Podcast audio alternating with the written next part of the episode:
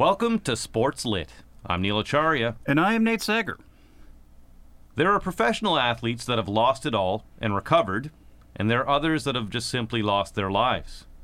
But it's rare to find someone in that perilous crack that lies in between an uplifting tale and a tragic ending. And that's where Joe Murphy lives. And that is where journalist Rick Westhead found him in Kenora, Ontario.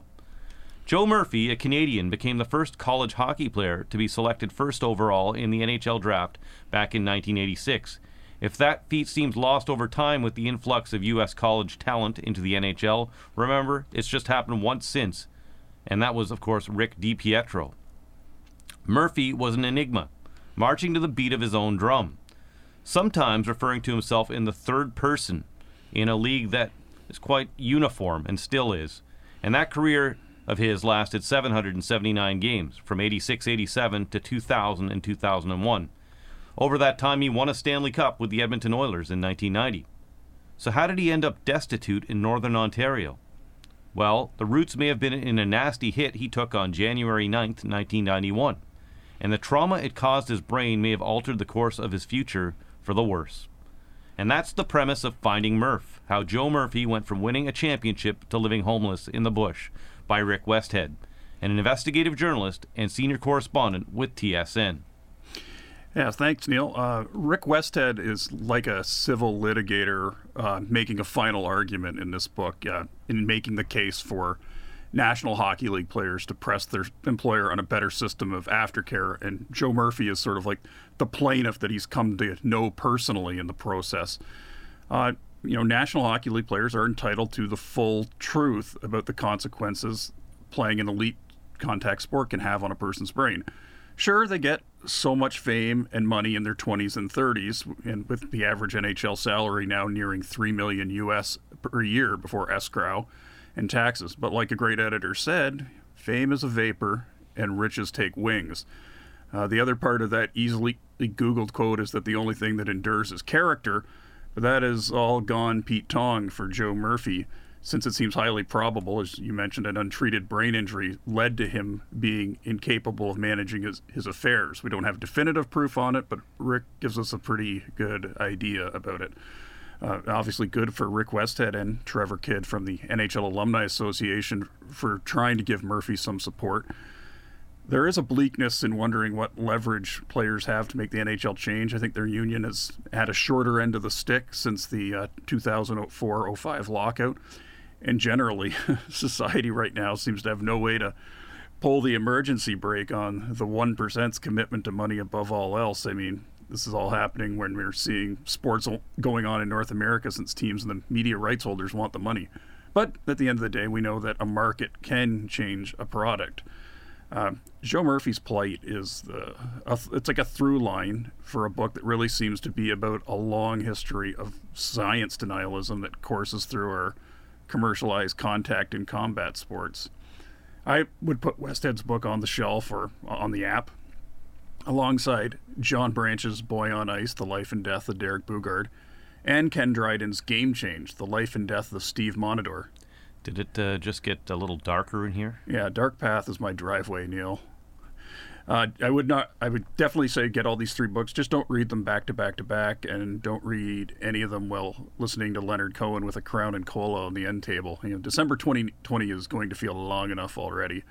But Branch's Boy on Ice showed how much the opioid crisis is in our sports. Like Derek Bougard is a prime example. He was a fighter, and he died of an overdose in 2011. I sort of want to use that to ask Westhead, I guess, about progress with players using cannabis for pain relief. The train is rolling on the use of it for like rest and recovery as a sleep aid, because since players are saying we're using edibles in the NHL playoff hub, as ESPN reported. That's been a thing in junior hockey, one of those leagues where players have to sleep on the bus after away games. General managers and agents might prefer players using whatever gets them back in the lineup the quickest.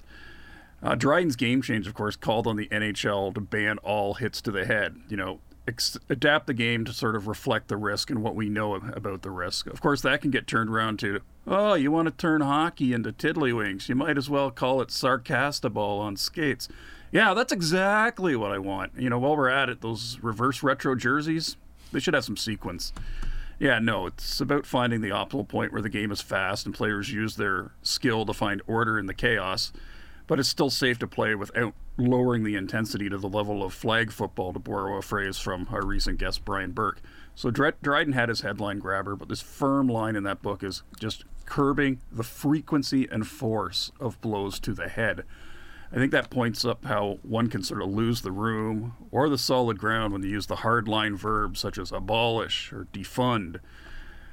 Tricky analogy, but, you know, with that hits to the head debate in hockey and, you know, brain trauma, I think it's really sort of akin to what, you know, Gabrielle Giffords, the former United States Congresswoman who survived being shot in the head 10 years ago, was found while trying to get a voter buy-in in her home state of Arizona and elsewhere on reforming gun laws. You know, gun control is a literal trigger phrase to some people.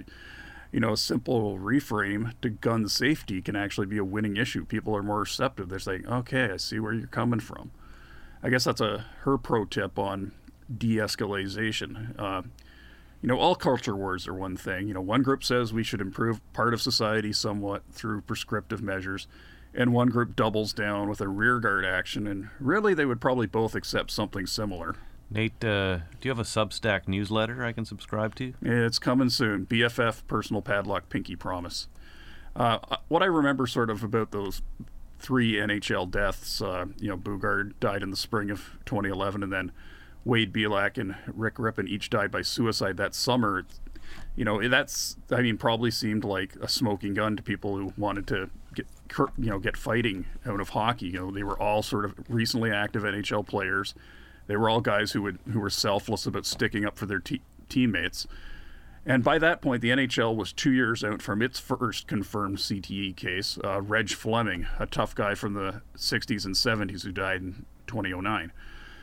Fleming, facing a life of trouble due to the effects of earning a paycheck as he best knew how, had been captured, you know, 3.5 decades earlier in Earl McRae's classic magazine profile, Requiem for Reggie. So around the time of those deaths, as Westhead relates in the book, NHL executives in their, you know, correspondence between each others, you know, they had accepted the link between, quote, repeated brain trauma and personal tragedies. But, you know, the media didn't know about that. And while all that's going on, you know, one corner of the media says, okay, time to push all your chips in and call for a fighting ban. But that created an opening for a counter-narrative of, well, no, nothing needs to change. You're overreacting. You know, ironically, some of those latter takes, I think, did point out that headshots were a far bigger issue for hockey than fights. And that is actually the greater truth. Even when laced with just a bit of disingenuity. You know, I probably got caught up in that too, and in hindsight, the focus should have been on the head hits, mental health, and, you know, athletes, you know, self-medicating. Now, sort of segue toward the science denialism I mentioned. You know, one would be forgiven, I think, for believing people have only gotten alert about sports brain issues within the last 15, 20, 25 years. Westhead shows in his narrative this didn't start in like 2008 or 1998 or 1978. He actually pins it to 1928 when sports writer and NHL official Lou Marsh called for mandatory fiber helmets after seeing a Detroit player injured during a game in Toronto. That was so long ago that the Detroit team was still called the Cougars, not the Red Wings. That same year, a chief medical examiner in the U.S. named Dr. Harrison Martland published findings about punch-drunk boxers. So these concerns were raised. They were out there in medical journals. They probably made it into newspaper columns, you know, such as Marsh's. But it's easy to imagine that, you know, it never really got placed at the front door of hockey's gatekeepers, and thus they didn't have to act on it. Rick is kind of encouraging us to grasp that long tail with brain trauma and the NHL, among others, you know, playing defense, creating some plausible deniability, and fans buying into that narrative. As for Joe Murphy, you know, he could easily just be looked at as someone who had it all and blew it with bad choices. But no one becomes a millionaire playing a sport and then plans to end up out unhoused at the age of 50. You know, I take all that and sort of frame it in the knowledge that a health crisis of any scale can't really be solved solely through personal responsibility and preventive actions by individuals. I think that general point is all around us every day right now, Neil. But thankfully, we do have this time and space for a creative outlet with our podcast. We've had cheerier intros, by the way. You trust us on that one, but definitely visit sportslit.ca to verify it. Well, today it's a tale of two Ricks in some senses. We have Rick Westhead coming up and Rick Vive later on, which you will see on a separate published podcast. Remember, you can find them all on our website at sportslit.ca and wherever you get your podcasts. So coming up, Rick Westhead to talk about Finding Murph.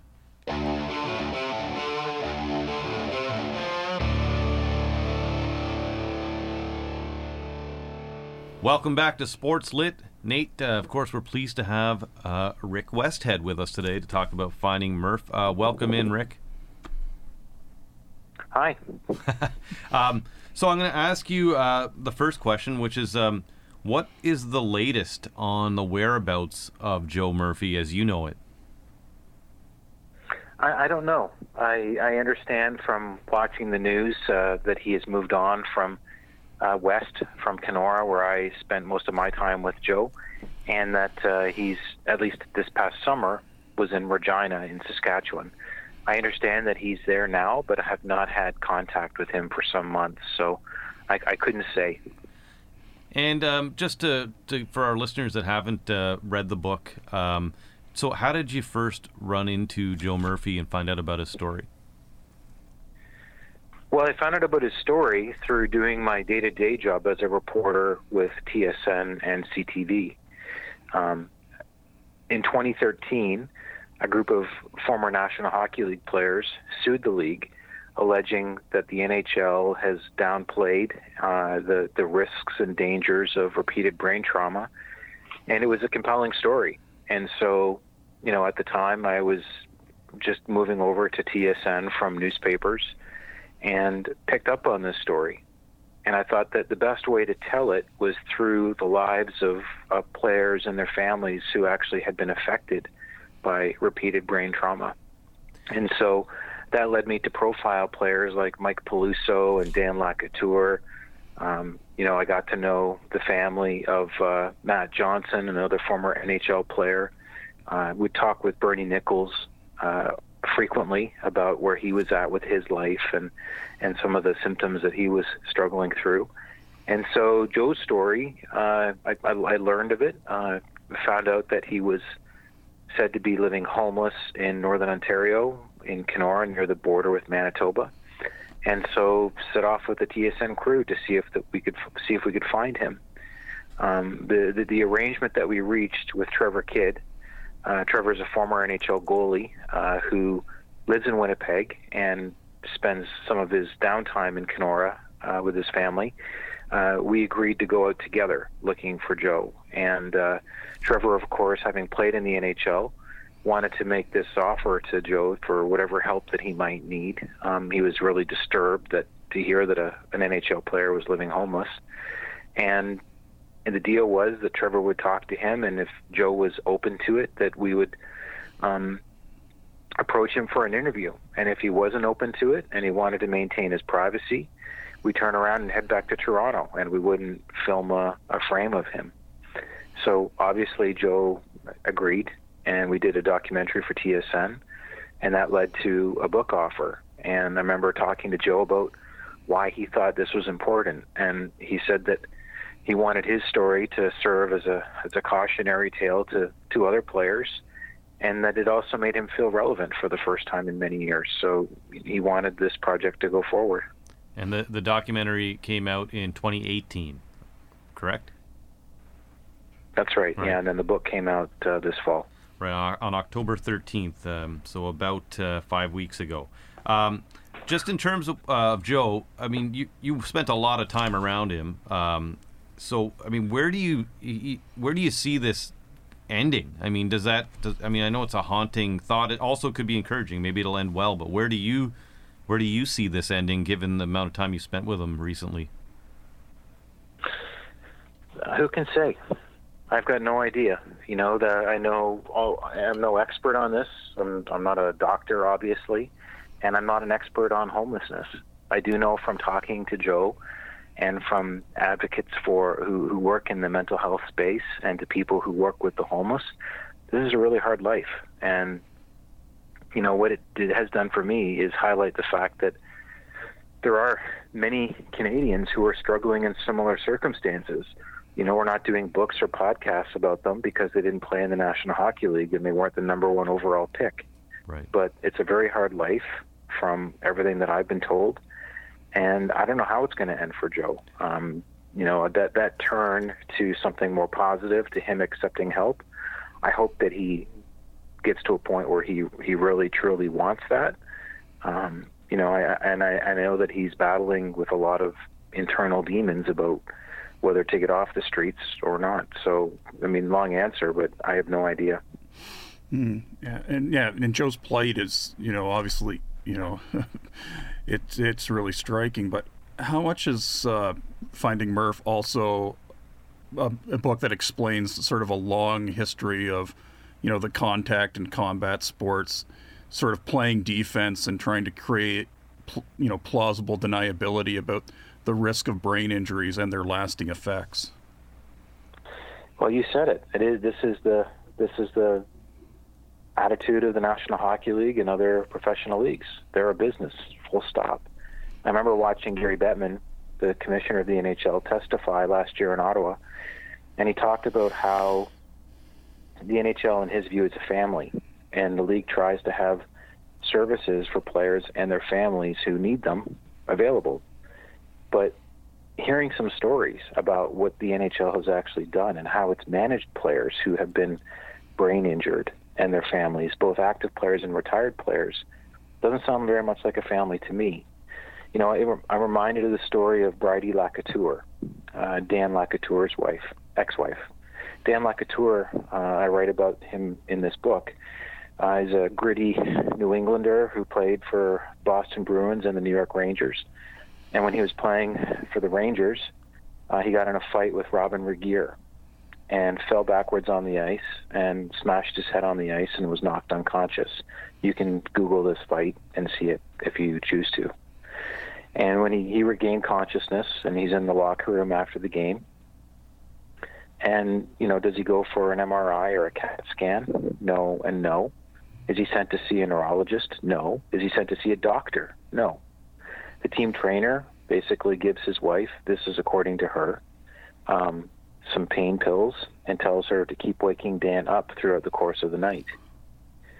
So you put yourselves in the shoes of Bridie Lacouture. If this was your partner, if this was something that's happening, you know, not in the 1910s or 20s, but, you know, 1990s and 2000s, is that really the best the NHL and its teams can do for a player and their family in a situation like that? And, you know, where does that lead? Through repeated brain trauma, Dan LaCouture became a different person. His marriage broke down. He doesn't see his kids now because of this. His family is at a loss. So is the NHL a family? I think that there's evidence out there that suggests that it's not all players being brought out on the ice in convertibles and waving to the crowd and living their best life in retirement. There's other stories that need to be told, even as uncomfortable as they might be. And true. And you sort of say, you mentioned the 1990s and 2000s when things were going on, and they're still going on now. For our readers, why is the year 2000 the point you identify when the NHL really should have started paying attention to long-term neurological damage and started funding brain injury research? Well, the year 2000 is interesting because it was when a group of neurologists came out with research that definitively linked brain trauma and long-term neurological problems. But again, I point out that year. It's hardly the only milestone or signpost that the NHL and its medical team could have looked for. The league, again, has pushed this narrative that brain injuries are something that no one used to focus on. That's just not true. You did not have to read medical journals or follow the Lancet magazine medical journal to know this. If you watched CBC and CTV, if you read the Globe and Mail and the Toronto Star, all of these collective studies showing that the risks of long-term problems like dementia and Parkinson's and other brain diseases were higher with repeated brain trauma. Heck, back in the 1930s, during the Great Depression, the NCAA came out with a guidebook for teams that played contact sports for universities, which was written by the head of surgery at Harvard University. And this was a warning to teams not to allow players back in the game until after their symptoms from concussions were gone. So you guys tell me, how is it that that warning can come out in the 1930s, back when NHL players still were not wearing helmets? And 30, 40 years after that, 50 years after that, it wasn't uncommon to see an NHL player woken up from unconsciousness with smelling salts and slapped on the butt and put back in the game. How? Where's the logic? How does that make any sense? It really doesn't. in terms of that research and finding all that documentation, I know you've been at this for a long time, but I mean, what first drew you to that? And I mean, how exhaustive was the research? Because there's a lot of information in this book, such as what you just mentioned. What drew me to it? Maybe the fact that very few others seem to be doing it. You know, the New York Times reporters like John Branch, Ken Belson have done a great job documenting the issue of brain injuries in contact sports. They particularly focused on the NFL, of course, because the NFL in the United States is the biggest of all the pro sports. But where's the coverage been in Canada? You know, we have an abundance of people who go to games, you know, hockey media who cover teams, ask guys how they're feeling. Will you look forward to the next game? Will you look back and tell us about your goals? But where's the journalism? And I guess that's one of the reasons that I was driven to do this, because I thought there was a need for it. You know, we have a lot of people, like I said, who are media, who might profess to be journalists, but really when it comes to holding the powerful NHL accountable and an opportunity to speak truth to power, I didn't see a lot out there. And I thought this was important to add to the discussion. Journalism is in a very interesting place, too. And, I mean, there's media silos, for example. You know, the league, for example, has a lot of former journalists that write for them now, so they probably would never touch this story. Sportsnet has the rights to the NHL. So, I mean, in a way, are you almost in a perfect spot to actually be free to be a journalist? Because, you know, you're with TSN, that doesn't have the rights, so you're kind of free to do this. Do you think that these media silos are part of the problem, perhaps? Well, I'm not sure that I accept your argument. You know, Sportsnet has Canadian rights to the NHL. Who says that should stop a reporter at Sportsnet from looking into this? If you're a journalist, you're a journalist. TSN has ownership. TSN's parent company has ownership stakes and two of the largest teams in the NHL. TSN has local broadcast contracts with Canadian NHL teams. So the argument that TSN can do this where Sportsnet can't because of its business ties, I don't accept that. This is it's a subject that's important, that players and their families, like I said earlier, deserve to have covered objectively. And, you know, as long as you're right and balanced and fair, which I've made an attempt to be, I would think that every network would allow reporters to go and do reporting like this. And by the way, I didn't want to say that was my argument. I'm just throwing that out there as a possible reason as to why, you know, you're saying that there isn't a lot of coverage out there. Perhaps that may be why. I appreciate your answer on that. And it might be personal preference, right? It's at the end of the day, some people like going to the rink, and that's why they get into this, because they want to go to the rink and they want to be around pro athletes, and if they can find people, I guess, to pay them to do that, more power to them. Right. Let's get into a little bit more about Joe and how great he was, or how good he was, especially coming out of going into university in the States. So I'd love for you to set that up when he ends up going to the Michigan State Spartans by reading page 41, if you will. The Michigan State Spartans had never before sent a private plane to pick up a potential recruit. Joe Murphy was the first. Well, a charter flight to fly Murphy to East Lansing, Michigan in early December 1984 cost thousands of dollars. It was money well spent, Spartans assistant coach Terry Christensen believed. Christensen had been on the Spartans coaching staff since 1980 and had spent his fair share of time on the road in Western Canada during the 1984-85 season, following Murphy and the Knights. He was convinced Murphy had the ability to be a generational player, and he understood that the competition to land the young star was fierce. Besides offers from other U.S. college teams and the New Westminster and the Western Hockey League, Murphy had also received an invitation from Dave King to join the Canadian Olympic hockey program in Calgary.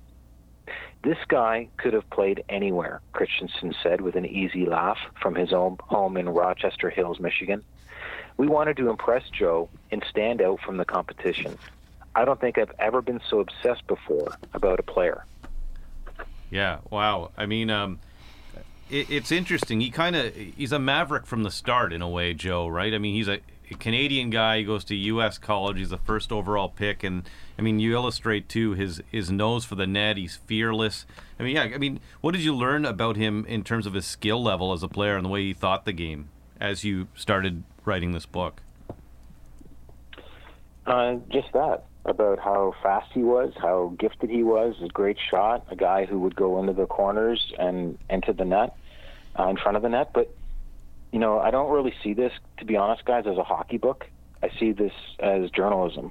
Right. And so maybe there's not as much attention paid to what somebody could do on the ice as there would be in a typical hockey memoir, for instance.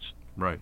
Obviously, this is an effort to try to memorialize and document some of the bigger games in Joe's NHL career, like when he was a member of the Edmonton Oilers when they won the Stanley Cup in 1990. But to me, the most fascinating parts of his personality and his character are revealed through him off the ice. You know, one of the stories I love from this book is one that Harry York told me. And Harry was a guy who made it to the NHL, played with St. Louis. And he was pretty crafty and canny himself. This was a guy who would always carry a pack of Marlboro Reds with him because he knew that's what the veteran players liked to smoke, and would always offer to drive them from their homes to the airport. This is back in the time when NHL teams still traveled commercially. And so Harry tells a story that he had an apartment in the same complex as Joe Murphy.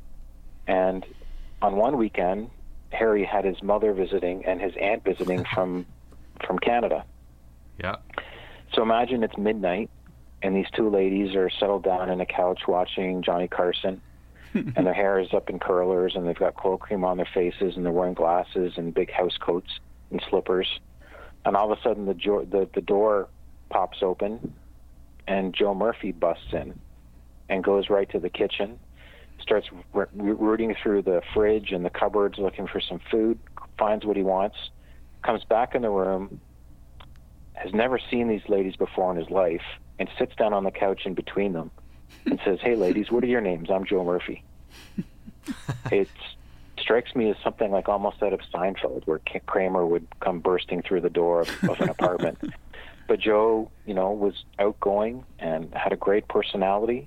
And he definitely did not fit into the monoculture of the NHL. He was always somebody who was an eccentric, just different. Someone who, for instance, would carry the book The Celestine Prophecies with him during a season and read that, as opposed to a hockey biography.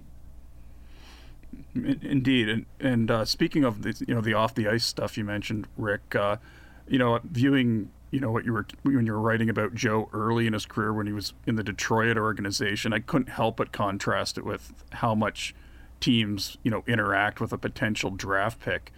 In hindsight, was he sort of like put into a really, unfair situation when he was in Detroit, like because the hockey world hadn't really learned to accept that kind of personality?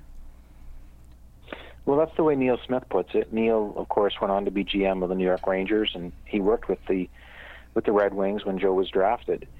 And he thinks Joe got a raw deal. Here's a kid, 18, first year in the NHL. He's put in with the Billet family, and on one of the very first road trips, goes to the airport to catch up with his team and take a flight. But only then he discovers that there's two airports in Detroit.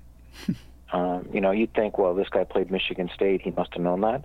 But you know, where he was playing in Lansing, that's not Detroit. So he's 18 years old, and he goes to the wrong airport, and he misses the flight. Jacques Demers is a new coach with the organization, and he wants to establish that he is the alpha male, and all of a sudden Joe is on the outs in the minors and, you know, finding it very hard to earn his way back into the good books of Jacques Demers. And I think I seem to remember too, you bring up the fact that, like, on Joe's 19th birthday, there was like a scathing column written about him in the Windsor Star, which covered the Red Wings in those days. Like, what kind of effect do you think that would have had on his, you know, young mind? Good question. What do you guys think? I mean, how would you feel if you were 19 years old and somebody in your city where you lived was writing a column about you saying that you were a waste of a draft pick and washed up and a has-been who wasn't going to be able to meet the expectations of you? I would feel pretty terrible, and I contrasted that with the most recent first overall pick to come in the NHL was Jack Hughes, and he scored 7 goals in 61 games, and he was, I think, last on the team in plus-minus, even though he only played about three-quarters of the games. But everyone's just like, he's 18, he's a boy playing in a, you know, a men's league, and to see that compare and contrast to Joe not being given a chance, really stuck with me when you related that. Yeah, good comparison. The Detroit too. I mean, there were some internal troubles too with some of the players. So Joe in a way kind of came into an environment where he wasn't very insulated. I'm not sure how many environments were insulated back then in the NHL, but certainly Detroit didn't seem to be the ideal place. Well, you had all kinds of off-ice issues with players there between Bob Probert and Klima, and you know that there was no shortage of drama, whether it was players being arrested for DUIs, getting in trouble for breaking team rules. I mean, this was a bit of a vagabond team, wasn't it? Yeah, it seemed that way. I'm just wondering, and this is just me thinking aloud, I'm wondering how much different it was with most of the 21 teams at that time. I'm pretty sure there probably a lot of that going on with some of the other teams as well. It might have been a sign of the times. So in terms of Joe and the contributing factors as to why he kind of may have slipped into this position that he is in now, CTE, drug use, I was thinking about his era and money, and you know, he came into the league an eccentric talent, and he was making just over $200,000 to start the 90s, and then the lockout happens and the salaries go up, and he makes about $2.8 million a couple of years after the lockout, which I think that could be a contributing factor as well, right? He may have had access to more, I guess, party favors per se. Is that a plausible argument as well, Rick? I don't know if you're by party favors. Do you mean does he have more access to drugs? Yes. and booze and yes. Women? I mean, haven't NHL players always had that? Sure, well, a lot more money. I mean, at that time too, in the league, right? I mean, to go from a couple of $100,000 to go to $2.8 million, that's a big difference in what you can buy. Yeah, maybe it is. I do know that Joe's, like we've talked about, is not nearly the only player that's wound up with problems. Right. You know, I write in the book about a former NHL Rookie of the Year who wound up in jail in British Columbia for a couple of days because he couldn't pay a bill in a cafe for like $2. Mm-hmm. You know, or Derek Sanderson. I interviewed Derek Sanderson for this book. Right. Who was on top of the hockey world in the 1970s, mm-hmm. and then, you know, was sleeping on a park bench in New York and getting advice from other homeless people about how to position newspapers on the bench so that he would stay dry as possible through the course of the night. Yeah. By the way, an excellent book, his biography by Kevin Shea. If you haven't read it, of course, our podcast focuses on sports books, so check that book out. It's really good. Yeah, and there's that famous line, right? He said, you know, do you know who I am? And the guy's like, yeah, you're a bum just like me, right? Because that's how far he'd fallen. So go ahead, Nate. And I'm sort of wondering, you bring up Neil Smith, and I think you note in the book that he's doing his own independent brain injury research. Obviously, you can't speak for Neil Smith, but is it those sorts of problems that have sort of led him to want to find out the truth for himself? I I think so, and I think that there maybe Neil has a mistrust of the system. The NHL has had so many opportunities to get this right, you know, beyond selling itself as a family. It's in good times. This is a $5 billion business with teams who have relationships with some of the best medical minds in the world. So why do they seem to get it wrong so many times? Why is it when, you know, Ken Dryden says of the NHL that they should have a ban on head hits? You know, this educated Hall of Fame goalie who has done all kinds of things with his life that are interesting. And when he becomes an advocate for that, you know, the deputy commissioner of the NHL, Bill Daly, is asked about him in the course of a lawsuit. And Bill Daly says of Ken Dryden, well, he's got some good ideas, but he's really prone to grandstanding. Why would you treat a Hall of Fame goalie with an idea like that with scorn? In 2017, Eric Lindros and David Mulder, the chief surgeon for the Montreal Canadiens, went down to the All-Star game in Los Angeles and sat with the NHL's concussion committee and asked them to commit to investing $1 million per team into brain injury research. It's been 3 years, and they still don't have an answer from that group. Why would the NHL, like, how, isn't that a layup? $1 million per team? We're talking about a third or fourth line player's salary. Yeah, true. You know, the concussion spotter program that the NHL celebrates and is so celebrated by among the media for moving things forward. People say routinely, well, the NHL is doing so much better than it used to do, right? And they point to the concussion spotter program. You guys follow hockey. Who are the concussion spotters in the cities where you live? Yeah, team employees, right? Well, I mean, guess... who are they? We have no idea. How can you have trust? How can the public have any trust in a system that has zero transparency?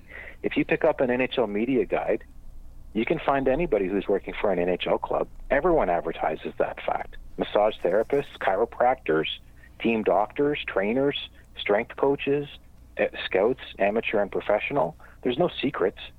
So why is it, and I'm asking you this, why is it that the NHL would not want to say a single name of any of the concussion spotters whose job it is to make a call on whether a player should be taken off the ice to be examined by a doctor? It's a very good question. Yeah, I'm not sure. Now, that sort of does, you know, lead into something we did want to ask. You know, what are concrete steps that should be taken to better meet, I guess, legal and moral obligations to former players to make sure that no one, you know, to reduce as much as possible the possibility that someone falls through the cracks? Well, we've just covered three things that the NHL could do. One, treat Ken Dryden with a bit more respect and take that suggestion more seriously. Start identifying and having a transparent program for concussion spotting.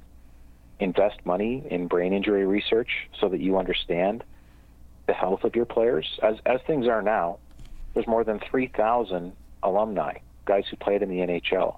How many of those players are suffering from mental health challenges? And the answer is no one can say. And why is that? Because the NHL has never spent $1 trying to answer that question.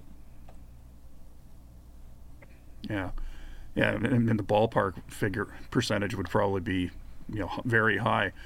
And I sort of wanted to ask, this might seem a bit, maybe it seems a bit out of left field, but at one point you relayed a quote from Wayne Gretzky, I think around the time of the 1994 lockout, that, you know, NHL players came from middle-class families. They understood what it meant to be in a union, and now they have an average salary of about $3 million U.S. before escrow. But I sometimes wonder how much the struggles, and I'm not trying to put the blame on the wrong people, but how much the struggle of retired players and maybe the treatment for the league, perhaps, you know, tied to sort of a decline of, you know, the power of labor in North America.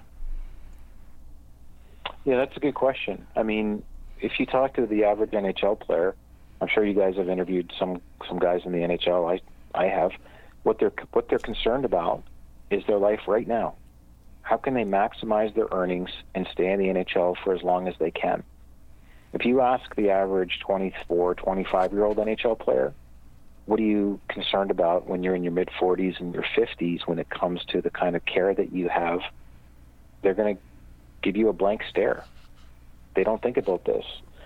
And this is part of the problem, because the NHL Players Association, the union that purports to be worried about things like this, is, you know, fixed with trying to meet the needs and demands of its members.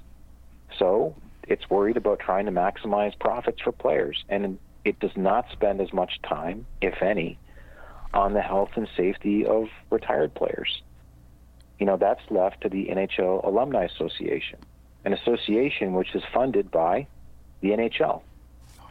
So, you know, you are back in a situation where players don't have that independent oversight body challenging the NHL to do better. This is a subject that makes the league uncomfortable. It doesn't want to, you know, have to justify what it does or the care that it gives to former players.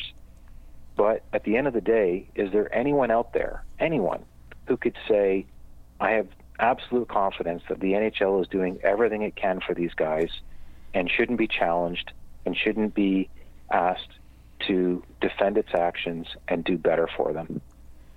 Yeah, and any sport that purports to be, you know, a public good obviously should be doing that. Something else that also interested me from your reporting with TSN and reporting that comes into the book.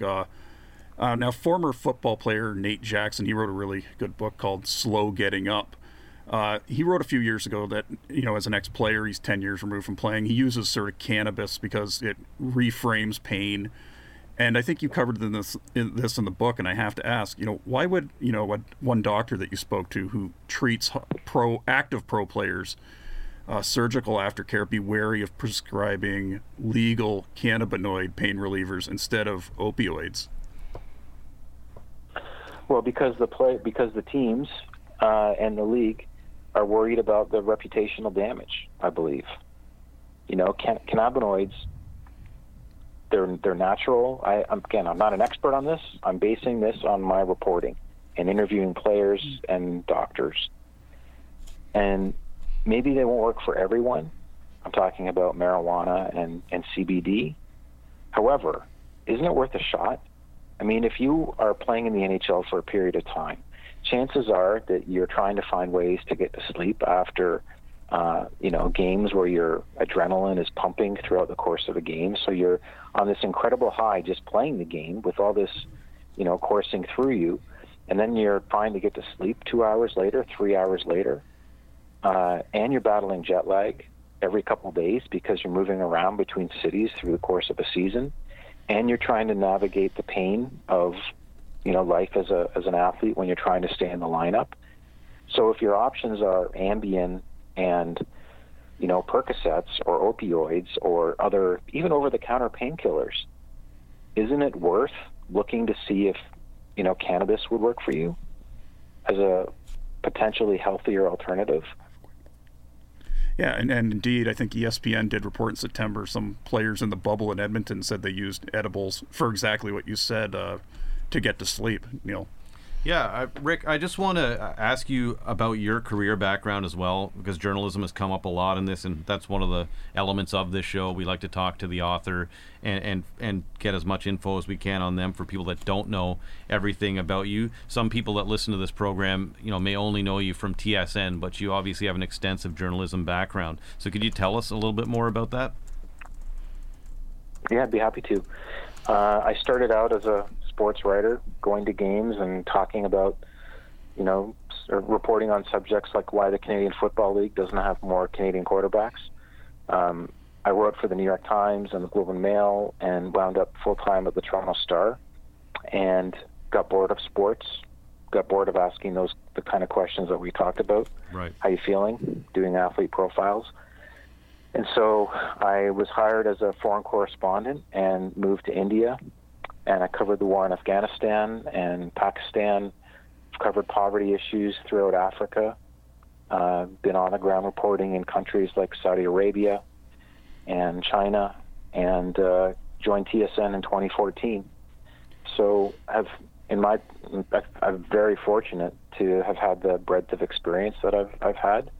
And, you know, I'm in a position now where I've got a network that supports me doing stories that matter, you know, and journalism that can call attention and give a voice to people who don't have one, and to hold powerful people accountable, whether it's a pro sports league or whether it's a government, whoever it might be.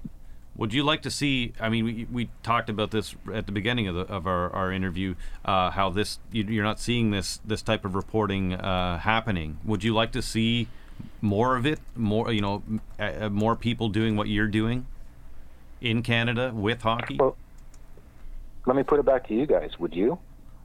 Well, I absolutely believe that, more true journalism would be beneficial, 100%. Anyway, moving on. I guess we're only getting one answer there. Sorry, yes. I'd like to see more of it. I agree with everything Neil says. Go ahead. Sorry, go ahead, Rick. I'd like to see more of it. At the end of the day, I'd like to hope that people would be interested in doing original content, doing stories that really matter, and contribute to the conversation about public good. You know, about people sometimes will ask, "Oh, do you hate hockey?" on social media, and I don't even waste my time responding. Do I hate hockey? No, I hate a system where we don't have the opportunity to tell honest stories. Where if you're a family like Bridie Lacouture's, you've got no one to go to if you want to share your story publicly and help inform others who might not repeat the mistakes that you've made. So that's my answer. Well, the book starts off with a quote from Bob Simon from CBS News. If you want to be loved, journalism is a poor career choice. I mean, when you started this book, was that the first thing that came to your mind? Because you knew how people kind of consume hockey in Canada? Yeah, it's definitely something that I thought about. And, you know, it's no secret what people like to read and what people like to give at Christmas or other gifts.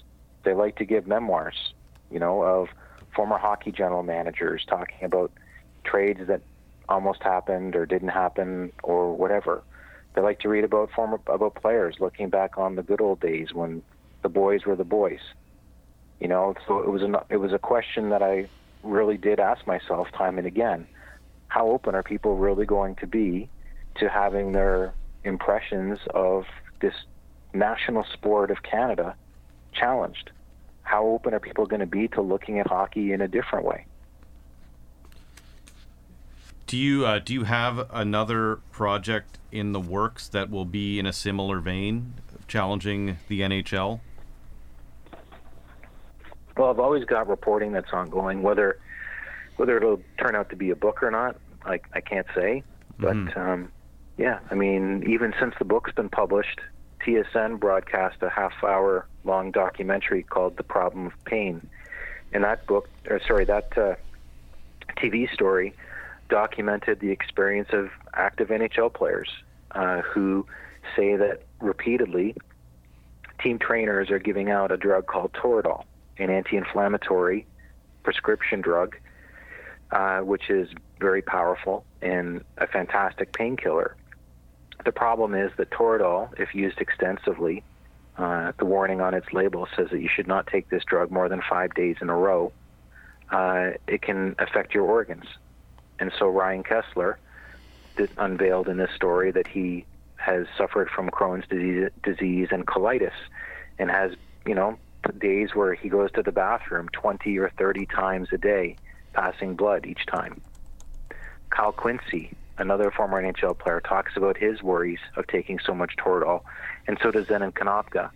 And in the case of every one of those players, the one common thread between their stories is they say that the trainers for their NHL teams never told them about what the potential side effects and dangers of using so much Toradol could be. So, you know, do I have more work in me this way? Absolutely. I'm just not sure whether it's going to come out as a podcast or as another television story or as a book. Has your job gotten harder as you've pressed more? I mean, in terms of, I know access is something that, you know, as an investigative journalist, you're digging. I mean, you're not looking for the PR guy to send somebody out. But I'm just wondering, I mean, I'm sure the league is probably aware of what you're writing, and I want to know if you found that your job has gotten harder.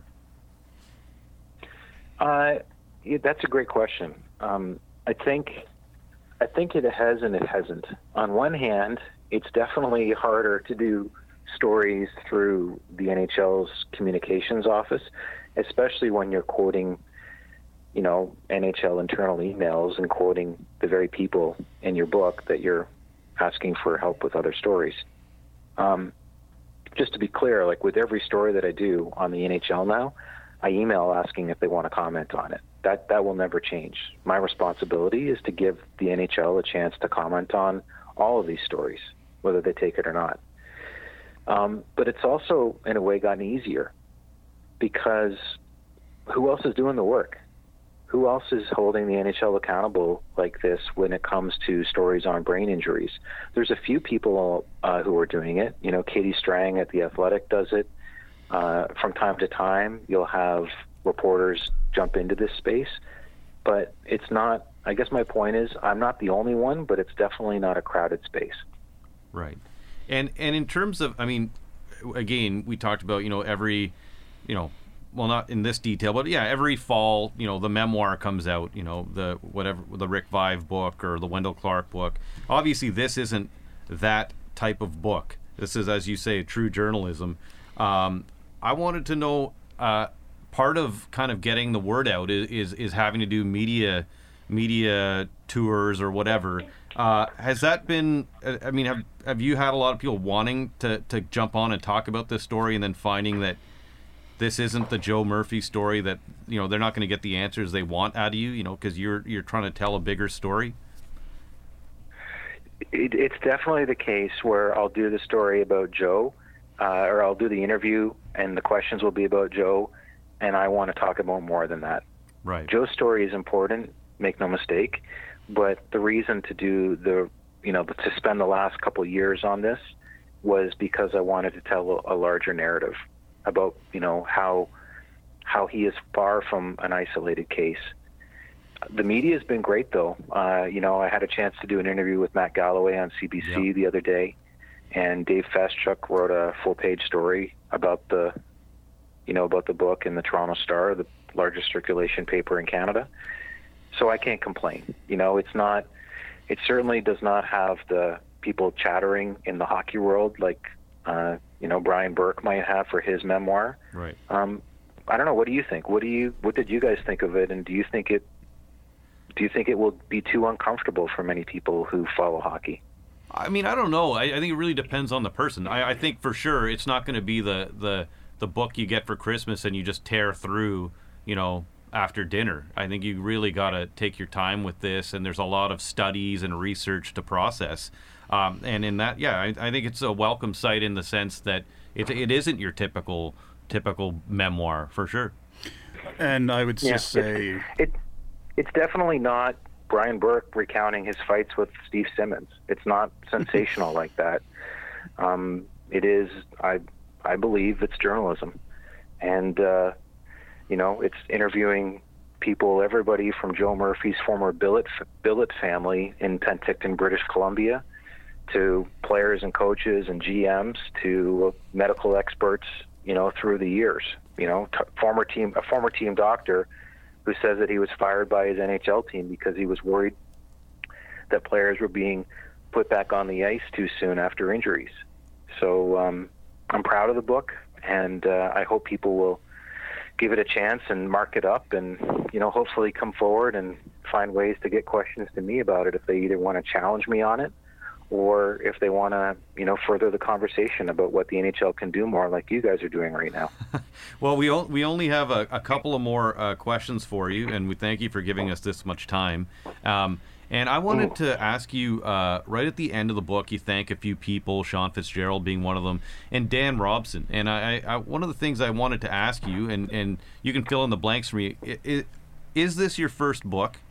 And if so, was Dan helpful? And maybe because Dan is obviously very well versed in steering a narrative. And I think with true journalism, sometimes to steer in a narrative, was he helping you with that?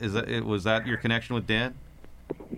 Well, not so much with the narrative, no. Okay. I talked to Dan a little bit about how contracts with publishers work, so that's what I was leaning on him for. Okay. And the same with Sean, because this is my first book, and I don't understand the book publishing world, and wanted to do this without the use of an agent. So so that's how it worked out. And for the record, because I know there had been a few people along the way who've asked me the question, well, what about the money from this book? What are you keeping, and what about Joe Murphy? Are you exploiting him? And just so people hear this from me directly, like I said, I've talked about this. After my writing expenses, hiring an editor, traveling to Kenora, traveling to Penticton, British Columbia, to St. Louis, to Chicago, what was left, I contributed to the Canadian Mental Health Association, to CAMH in Toronto here, to the United Way, and to the Daily Food Bank in Toronto. Wow. Yeah, and that's definitely paying it forward. And just to quickly add, you were asking me how I take this book as a hockey fan. I sort of look at it, the model from the TV show, Friday Night Lights, clear eyes, full hearts. If you identify with the people who play the game, you need to have your eyes open about what playing that game can do to them. And that sort of sets me up for a question that's, you're talking about, sort of taking on the national institution of hockey and, speaking for people who haven't had a voice. You were in the summer, like when all sports were shut down during the pandemic, I think you reported on the Dan Carcillo-led class action suit against the Canadian Hockey League about alleged abuse that he and other players were, suffered when they were teenagers. Now, that might not see a courtroom for some time, but it's the second major class action suit the CHL has faced, and I'm just wondering, like, how much are those things pointing up that maybe that whole concept of major junior hockey, which is really age capped minor pro hockey, it might need a reboot to be modernized and safer for young people to play. Yeah, boy, the Canadian Hockey League is in a tough spot right now, beyond the pandemic and not being able to play games regularly. By my count, they're facing 4 lawsuits that have real consequence. There was a lawsuit against the CHL over minimum wage and whether players should be allowed to play without paying them. And that case was actually settled until the judge rejected the settlement, something that almost never happens. So that settlement being turned over means that case may move forward again now through the court system. Then the CHL is also facing a concussion class action. They're also facing a lawsuit, like you mentioned, filed by Dan Carcillo and others over hazing and abuse. And they're also facing a challenge in Canadian federal court over anti-competitive behavior. So it, definitely, if you're following the CHL and these stories closely, you're going to feel like you've earned a law degree when this is all done. Yeah, and I used to cover junior hockey, and I was one of those people who loved going to the rink, but now it just, a couple of years ago, just an accumulation of things, I just sort of had to say I'm done here. I just keep imagining, and you can tell me if I'm out of my mind here, like I just keep imagining it, maybe it's time to take some figure out what can be salvaged about it, and just reboot it as maybe a league for slightly older players, and pay salaries, put more emphasis on personal development, not play 68 games, maybe play like 50 or something. Am I way off there? I'm probably not the one best to answer that question. I haven't looked into this, but I do know if I had a 16-year-old who was good enough to play in that league, I'd have concerns about the amount of travel that they do in the course of a season, about trades in the middle of the season, about how focused he was on schoolwork. And there are kids who are able to juggle everything and, graduate as Ontario scholars, and that's great. But we all know how fleeting this life as a pro athlete can be if they make it to the NHL, right? How many junior hockey players don't make it there? So I I definitely think there's going to be more conversations about reform and about what needs to change to make this better. In terms of the specifics, let's leave that one for another day. Well, yeah, thanks. Thank you for joining us on this day, Mr. Westhead, and it was good to have you. I appreciate it, guys. I know, like I said, it's probably not the traditional hockey book, and I thank you for the smart questions, and obviously you guys have read the book, and I appreciate that as well. Thank you. You're welcome. Thanks again.